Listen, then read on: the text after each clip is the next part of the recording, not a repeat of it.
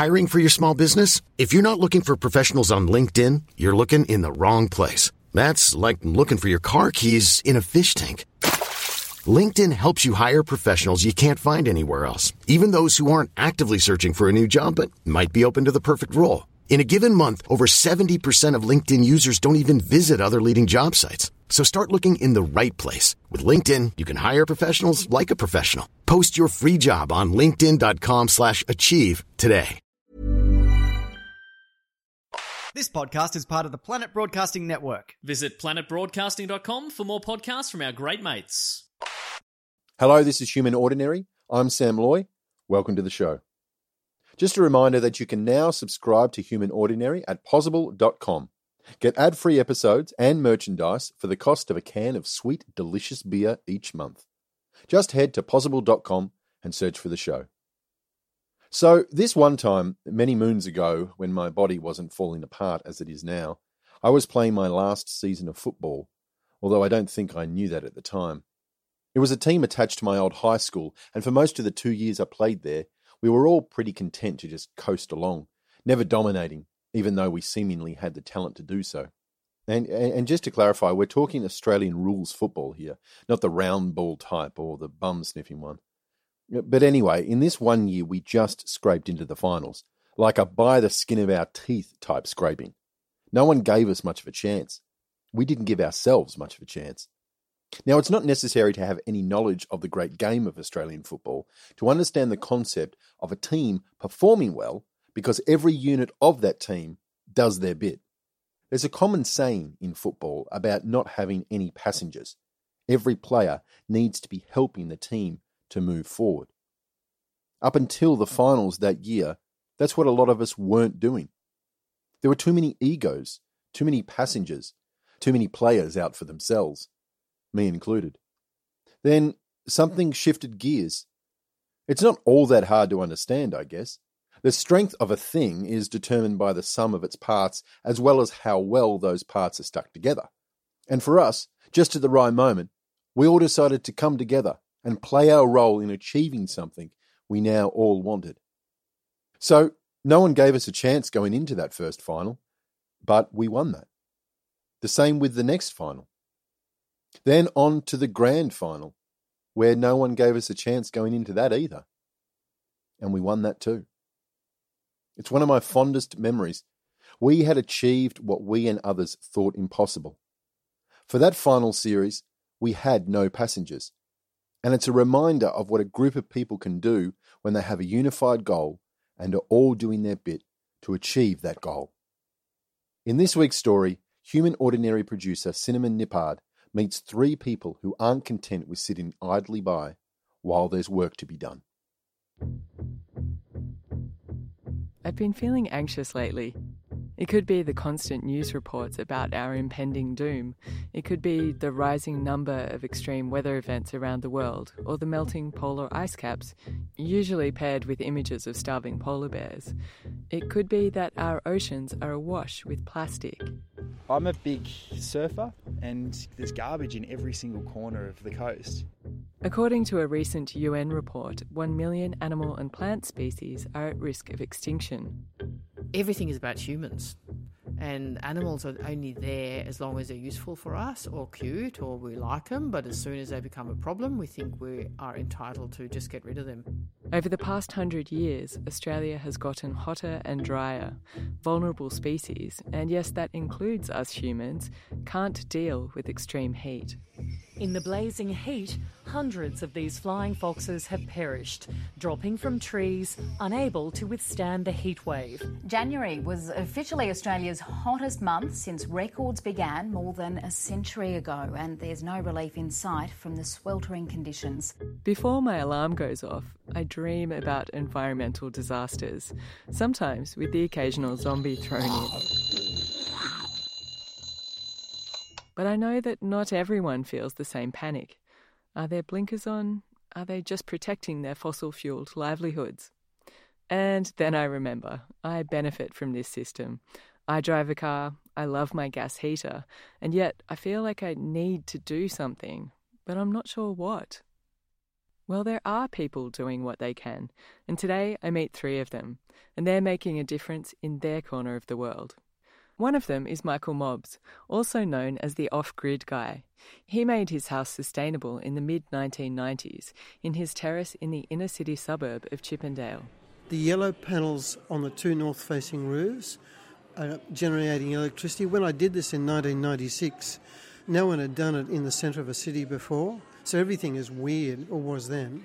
And then these blue lines here show the rainwater and how it's harvested from the roof. So kids can come here and understand how the house is connected to the r- rain and the wind and the sun and the energy that the earth gives us for free.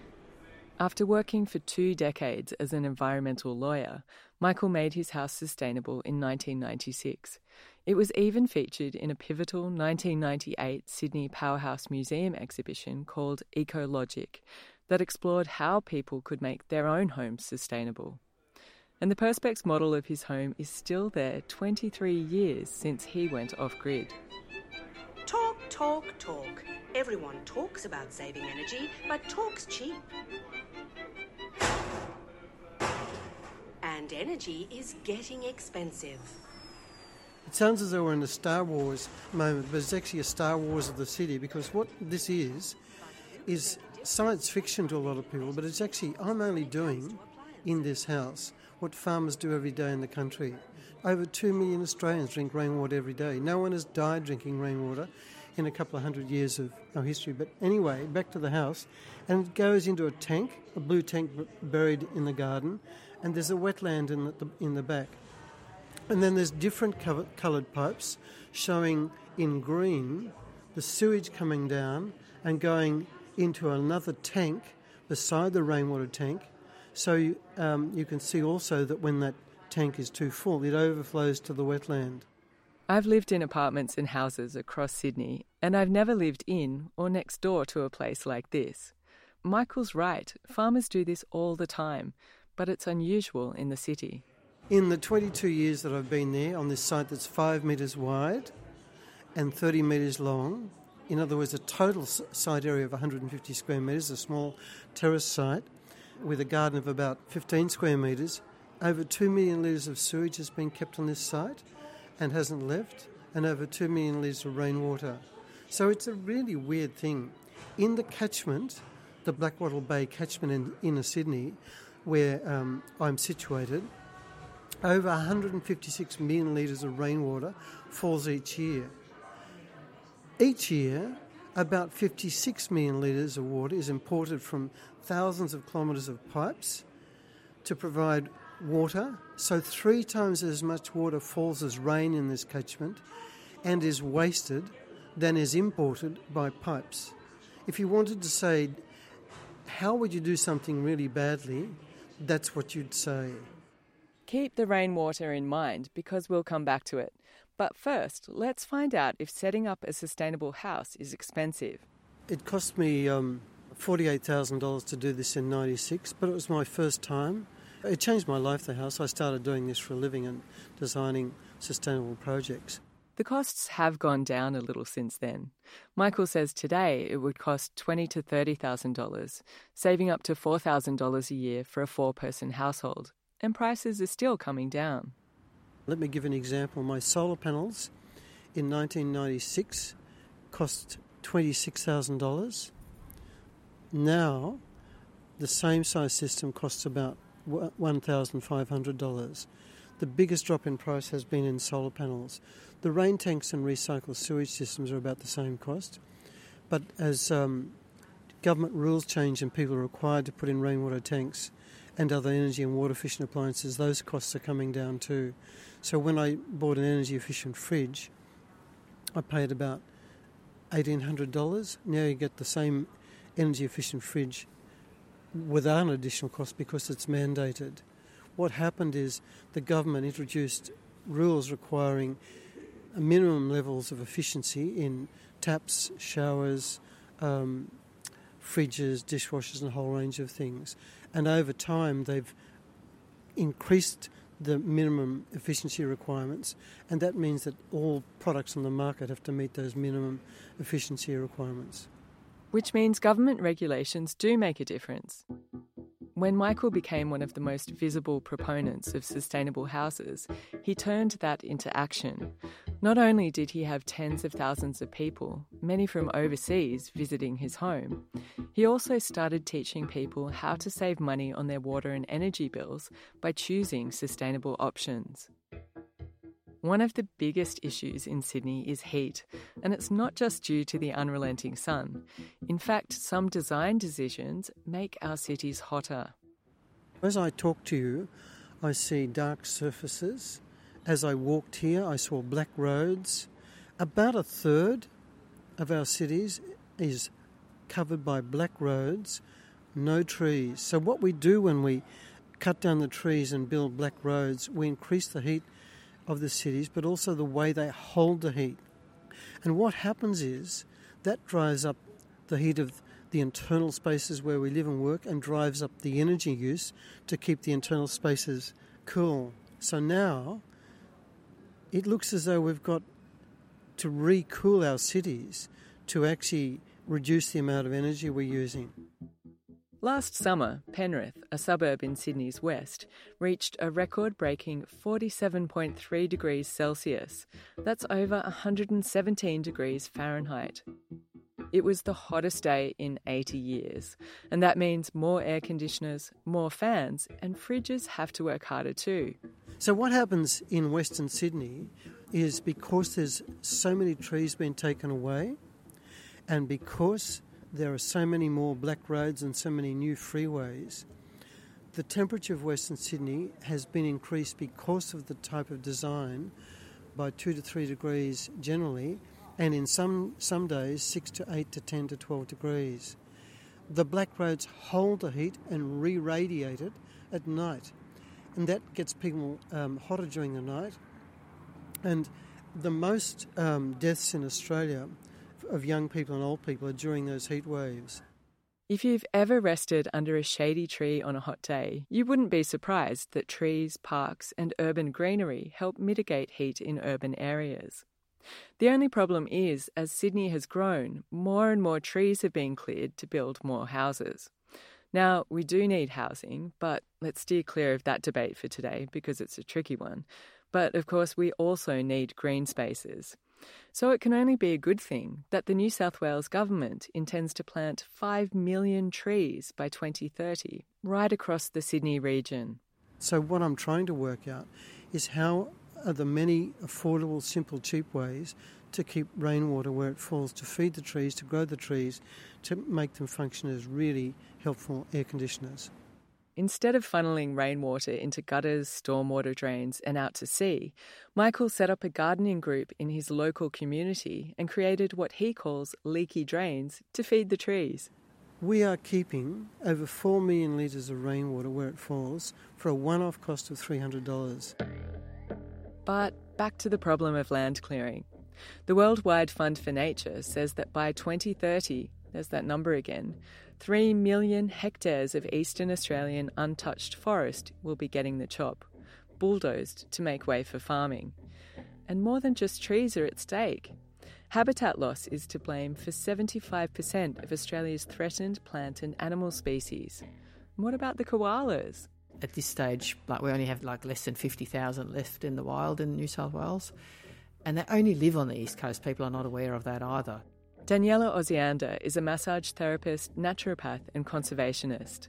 She says the main reason we're losing koalas is loss of habitat due to land clearing. Deforestation in New South Wales has gone up by 800%.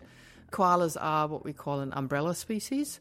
So, wherever we protect koalas, because of the habitat that they live in, if we protect that, we protect a whole big habitat, the Australian bush, really. Um, with all the species of plants and animals that live in that habitat. Koalas are an Australian icon. They feature in everything from kids' books to chocolate, and of course, every single tourist photo ever. And the prospect of them dying out is unfathomable. Earlier this year, 300 scientists called on Australian governments to protect native vegetation from broad scale land clearing in order to protect our unique biodiversity for future generations. And the thing is, you don't have to stand in front of a bulldozer to make your voice heard. I keep reading about this endangered species, the black throated finch. It's a tiny bird with, wait for it, black feathers on its throat, whose habitat is in the Galilee Basin, a hotspot for coal mining companies, specifically Adani. The plan is to move these birds to another location, away from the proposed mine, away from the bird's actual home. Clearly, I'm no expert, but it does seem a bit ridiculous. I mean, they're birds. Inspired by Daniela's example, I called and emailed the Queensland Premier's office. Even though I got an automated response and it feels like a drop in the ocean, there's also a teeny tiny sense of achievement. I can't wait for other people to do that work or wake up to it. I mean, I just don't feel good sitting on my bum watching TV. I've really made a conscious decision, so this is going to be the focus of my life now conservation work. After the break, we'll hear more from Daniela. Planning for your next trip? Elevate your travel style with Quince. Quince has all the jet setting essentials you'll want for your next getaway, like European linen, premium luggage options, buttery soft Italian leather bags, and so much more. And is all priced at 50 to 80% less than similar brands. Plus, Quince only works with factories that use safe and ethical manufacturing practices. Pack your bags with high-quality essentials you'll be wearing for vacations to come with Quince. Go to quince.com slash pack for free shipping and 365-day returns.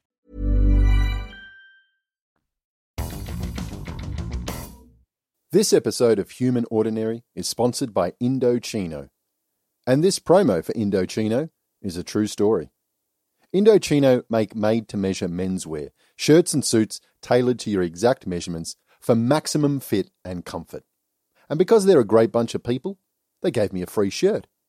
So I log onto their website, Indochino.com, and pick out a trendy looking button up shirt. And with most clothing websites, that would have been the end of it. But not with Indochino. I got to customize the collar, the cuffs, the buttons on the collar and cuffs, the lining, whether it was a casual or formal fit, whether it had a pocket or not, and, most impressively, I could add a monogram. I didn't, but it's awesome the option is there. Then came the fitting.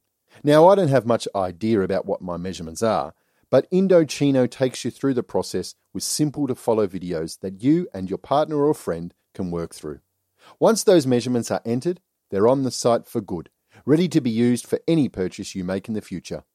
So not only am I getting a shirt customized to my preferences, but it's also going to fit perfectly.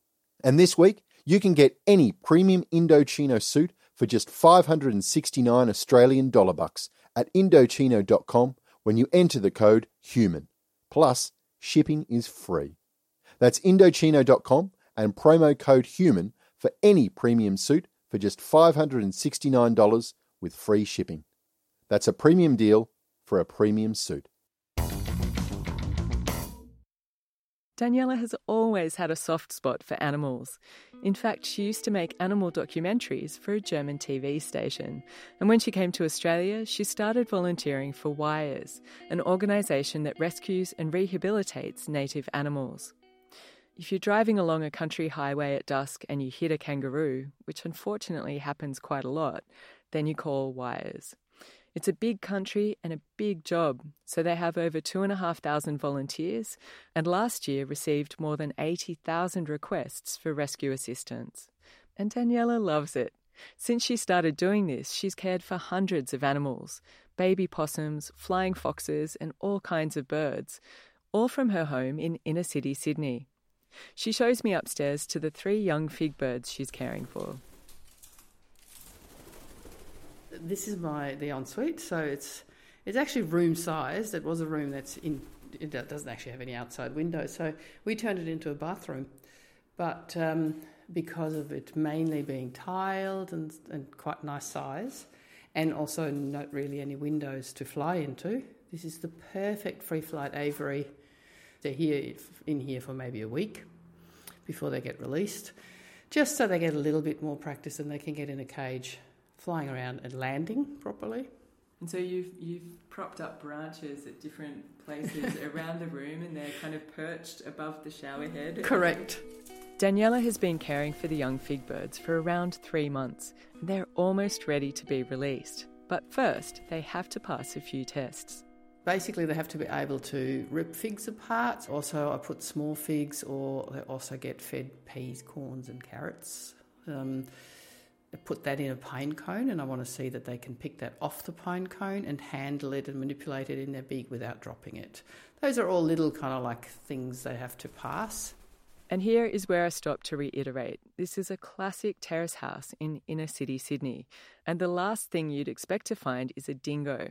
Yes, Daniela doesn't just have birds in her bathroom, there are also two dingoes in her living room. Ah, the joy of having dingoes. He found that, picked that up, dynamic lifter, and spread it all around the living room. and that stinks nicely, that stuff, so he's going to have a good roll in it too. The garden fertilizer made from blood and bone is super stinky. I help Daniela clean it up from the rug as she shoos Jarrah away. Dingoes are wild dogs native to Australia. They're our unique apex predator. It's illegal to own them in some states, and in others you need a permit, but oddly enough, not here in New South Wales. Even so, it's surprising to see one. You might have a beagle or a Labrador, but dingoes are not usually a pet. There is Jarrah, he's about three and a half, probably roughly, and then there's Nala, who we think is probably about 12. Nice, ripe old age, and they're gorgeous. The dingoes are quite shy at first, so I stand still. She's very shy. Scary microphone. Dingo backing away. Yeah, come here. Nala looks like a stockier version of the classic Central Australian lean ginger dingo, but Jarrah has a different colour scheme. We have two Victorian dingoes. They look probably slightly different than people expect. Um, ours both have an undercoat, so a bit fluffier probably than what you expect. And one of them is black and tan, which also people are not aware of is a classic dingo colour. They've come in the ginger that everyone knows, the black and tan, and in a creamy white. Those are all standard dingo colours. These dingoes were also rescued, but not by wires. After a chance meeting in the dog park with the guy who runs Sydney Dingo Rescue, Daniela decided to open her home to two of Australia's native dogs. They're not family dogs, as in, like, you know, they need a little bit of a pack structure, a good routine, a firm hand. And with that, I don't mean punishing them or anything like that. We, we obviously work with positive reinforcement. But yeah, they, they do need an experienced dog handler, I would say. Daniela says that dingoes do not aim to please. Their loyalty comes through respect, not obedience. She also says they have incredible problem solving skills, which can make them hard to contain. Apparently, they're pretty good at opening sliding doors. In addition to caring for animals at home, Daniela also volunteers at Sydney's Taronga Zoo as an animal observer. It is a very inspiring place to work with the people that actually really do care about conservation and animals, and that for me is a relief. It's almost like going on a holiday to be surrounded by people that care about the same things that I do. Whereas living in the normal world, and inverted commas, uh, is, is incredibly stressful for me sometimes in that apathy. So maybe you're listening to this story and thinking, there's no way I'm taking care of wild animals, and I don't have the money to make my house or apartment sustainable. But there is something every single one of us can do, and it's super simple. It's a good glow that you, you feel when you've picked up some rubbish and you've left somewhere cleaner than when you found it. And like, isn't that what we're all searching for? Is just stuff to improve our mental health. As far as like a an activity to improve your mental health, this is a really, really good one. That's Roland Davies, or Lucky Roland. Until recently, he ran a cafe and he loves to surf. We meet down at Balmoral Beach, where he takes me through his latest project. Found that even down the end of four wheel drive tracks that very few human beings get to the end of, relatively speaking, there's just there's garbage in every single corner of of the coast. And so I'd be going to and from a lot of the same places and finding them dirty, doing my best to fill up these bags and take them away with me. And then I'd come back and there'd be a whole fresh amount of rubbish there. There's just so much rubbish and it's everywhere. Roland knows he can't cover the whole of Australia, but he hopes he can make a dent in this problem at a place called Stockton, a couple of hours' drive north of Sydney. Stockton's just north of Newcastle, and then it's a 35 kilometre dune system which goes all the way up to Anna Bay. and it's roughly, I'd say, like 800 meters wide. So it's a massive dune system. So for me, it was like a really obvious place to go straight back to and just see, okay, how much rubbish can one person pick up from a place like this? Well, how much can you? Roland says he picked up about 100 kilos in two days. I got a bunch of old coffee sacks from my old coffee roaster, um, and roughly they're about 25 kilos each, and filled up four of them really quickly, and realised there was a hell of a lot more to do. Um, and so since went back, and I think I've probably spent maybe 10 full days in the dunes just picking up rubbish, and I'm at about 600 and something kilos so far. Um, scratching the surface though, there's so much left. Uh, here's something gross. Band aid. Yum. Not touching that. And uh, that that's where this uh, tool, the picker upper, comes in handy. Big time. The picker upper. Um, I also have gloves that I wear when I'm doing it. Yeah, you can't be too careful. There's a lot of syringes out there as well, so it's it's always worth wearing shoes and just making sure that you're not, you know, jeopardizing your own health. Roland takes three reusable bags in three different colours to sort the rubbish into three categories recyclables, compost, and landfill. But some of the stuff he finds is pretty challenging to categorise. I found a toilet seat in Stockton Dunes just sitting by itself, and that was it. There's a lot of bongs. I found a little army man. I found pregnancy tests. I found heaps of pieces of cars stuff that you just don't expect to end up there. Like you wonder, like, did someone bring this in here, or did it just wash up on the beach from somewhere else? Like like hardcore cleaning chemicals, for example. And you're like, why is someone bringing that out here? Maybe they're not bringing it out here, but it's distressing to pick up. Picking up rubbish is hardly a revolutionary idea, and there are a bunch of organisations in this important space, like Take Three for the Sea and Responsible Runners, and of course the annual Clean Up Australia Day. But is it making a dint? Maybe it does take a Roland or individual action to really make a difference.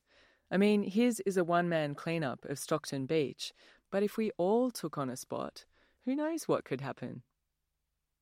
Roland says he wants to pick up an actual ton of rubbish, and I know he wants to grow this beyond him and beyond this beach.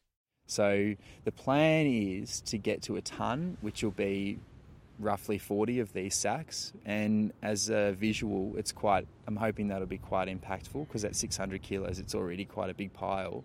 Um, so if i can get a ton of it together and then i'd basically broadcast that as hey this is there's all this rubbish here in the one place that i've collected. Um, can someone come and help me now? As Lucky Roland points out, it's the trickle down effect of inaction that has many people stuck. It's almost like a halfway between fight or flight is freeze. And everyone's frozen right now. Everyone's looking around going, oh God, I don't know what to do because it's so massive. But literally, the only thing that you, you can do to make the situation worse is do nothing. So you just start. You just start small. You just start with what you can do, what's in your life, like little really easy, simple, repeatable steps. And then it just grows. And once you start turning one stone over, you just can't stop turning them over. And eventually, this whole philosophy just starts to consume your behaviour in, in a really positive way. If 15 year old Swedish school student Greta Thunberg can start a movement, there's still definitely some hope. What doesn't stop amazing me since I've started this journey is how much you can actually get done as one single person. If you got lungs and a heart and eyes, and you're a human and you're on Team Human, so help out. After talking to Roland, Daniela, and Michael, I realised that there's no excuse to hide under the doona anymore. I know that doing something means more than taking my keep cup with me to the cafe. I know it's going to take structural change on so many levels. But in the meantime, there are lots of little steps each of us can take. It all adds up. You just got to decide which side of the coin you want to be on, whether you're doing positive things that are going to make the world a better place and be faithful that that will add up in a positive way, or whether you just think, nah, it's someone else's problem and contribute to the negative, well, then that's going to add up as well.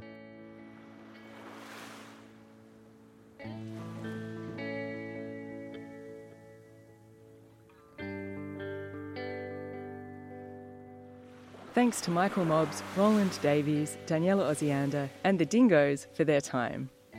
This episode of Human Ordinary was produced by me, Cinnamon Nippard. Thanks to Kent Sutherland for the original music, and thanks to Sam Loy, Fenella Kernebone, Mick Cavazzini, and May Jasper for their good editorial advice. Head to humanordinary.com for pics of dingoes and for more info on this and other episodes.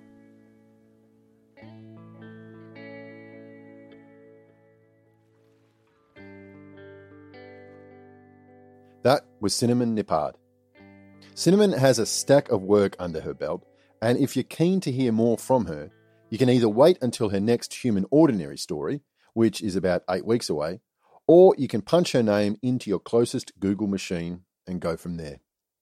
Before we sign off, I wanted to introduce you to a podcast which is one of my faves. It's called About Face. Hi, I'm Kate Lismer, host and creator of the podcast About Face. About 10 years ago, I was traveling around the world alone. I had just called off my wedding and I wanted to do something really big to start over. Five years before that, I was working at a law firm as an attorney in Manhattan. Five years before that, I was handcuffed in a holding cell somewhere outside of Seattle. I still have a copy of the mugshot. Today, I'm sober. I'm an expat with two children. We live a couple of blocks from what used to be the Berlin Wall. Do you remember the exact moment that set you on a path to becoming someone else? This is a podcast about those times, the decisions, the switchback turns of our lives, the external forces that will us towards change. It's about where we've been and where we're going. It's about the times in our lives that have dramatically shifted us towards a new direction.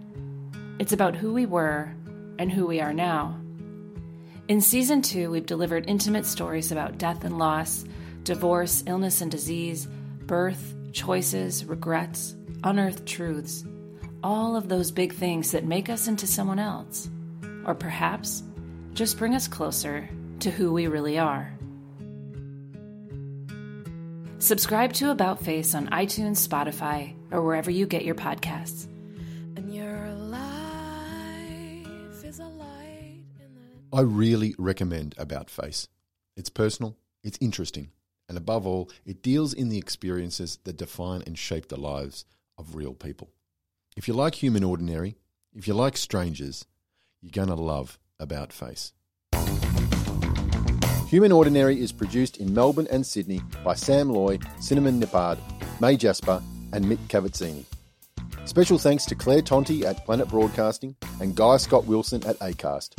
Our artwork is by Fergal Quigley, and our theme music is by The Contortionist's Handbook. Score a free t shirt and ad free episodes by subscribing to Human Ordinary at possible.com. For more info on the show, head to the website or find us on Facebook and Twitter. Anyway, thanks for listening.